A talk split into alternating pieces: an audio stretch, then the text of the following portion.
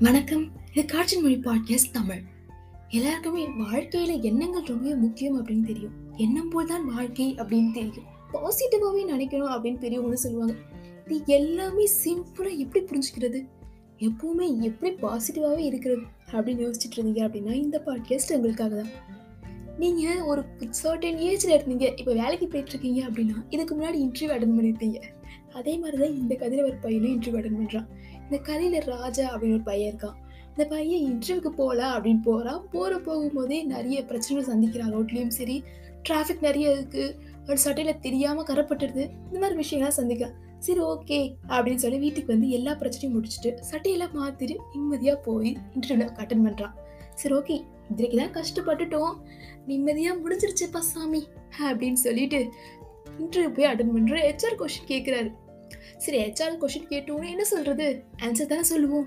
First question கேட்கும்பொழுது இவனும் தட்டு தடு மாதிரி சொல்கிறான் கேஷுவலாக சொல்ல முடியுமா என்ன? இங்கிலீஷில் கேட்குறாங்க இந்த பையனுக்கும் இங்கிலீஷ் தெரியாது. ஓரளவுக்கு தெரியும். தமிழ் மொழிய பையன். ஓகே இங்கிலீஷ் நல்லா புரியுது ஓரளவுக்கு சொல்கிறான் செகண்ட் கொஷின் கேட்குறாங்க ஒன்றுமே சொல்லலை. அவனுக்கு தெரியல. ஐ மீன் தமிழில் தெரியும் இங்கிலீஷில் சொல்ல தெரியல என்னமோ தெரியல.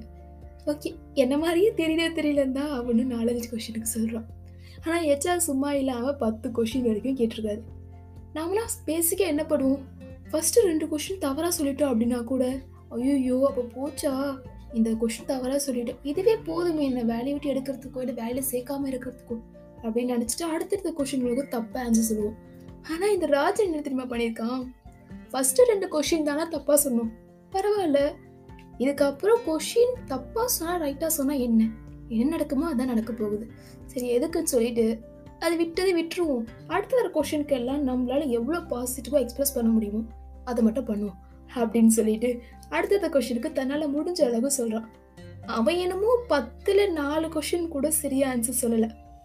ஆனால் அவன் செலக்ட் ஆயிட்டான். இவர் கூடவே இன்னொருத்தர் வந்தார். ஆனால் அவர் பத்து எட்டு கொஷினுக்கு ஆன்சர் சொன்னார். அவர் செலக்ட் ஆகலை. இது உங்களுக்கு புரியுமான்னு தெரியல பட் ஃபர்ஸ்ட் சொன்ன ராஜன் நாலு கொஷனுக்கு தான் ஆன்சர் சொல்லியிருக்காரு.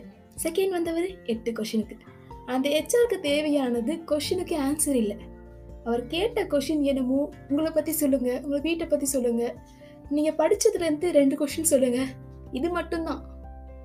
ஆனால் அவர் எதிர்பார்த்த ஆட்டிடியூட் பாசிட்டிவ்னஸ் சேம் டைம் உங்களுக்கு எவ்வளோ ப்ரெஷர் கொடுத்தாலும் நீங்கள் எப்படி அதை ஹேண்டில் பண்ணுறீங்க எமோஷ்னல் இன்டெலிஜென்ஸை எப்படி ஹேண்டில் பண்ணுறீங்க அதை பொறுத்து.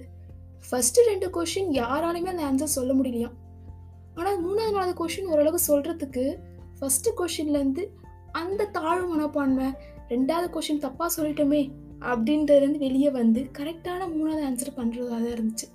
இந்த ஹெச்ஆரும் அதை மட்டும் தான் பார்த்துருக்காரு. இப்படி தான் மாதவன்லேருந்து ஐ மீன் செகண்ட் பர்சன்லேருந்து ஃபஸ்ட்டு ராஜன் அப்படின்றவங்க செலக்ட் ஆனாங்க.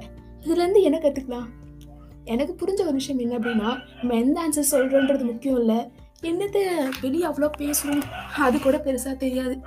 ஆனால் நம்மளோட ஆட்டிடியூட் சேம் டைம் நம்மளோட எமோஷனல்ஸ் இடம் பொருள் ஏவல். இது எல்லாமே தெரிஞ்சு நம்ம எதிர்பார்த்தோம். ஐ மீன் எதிர்கொண்டோம் அப்படின்னா எல்லாமே பாசிட்டிவாக தான் நடக்கும். எந்த ஒரு விஷயமும் இப்படி தான் நடக்கணும் அப்படின்னு எந்த அவசியமும் இல்லை. இந்த உலகத்தில் எல்லாமே பர்மனண்ட் அப்படின்னு சொல்லவே முடியாது. டெம்பரவரி தான்.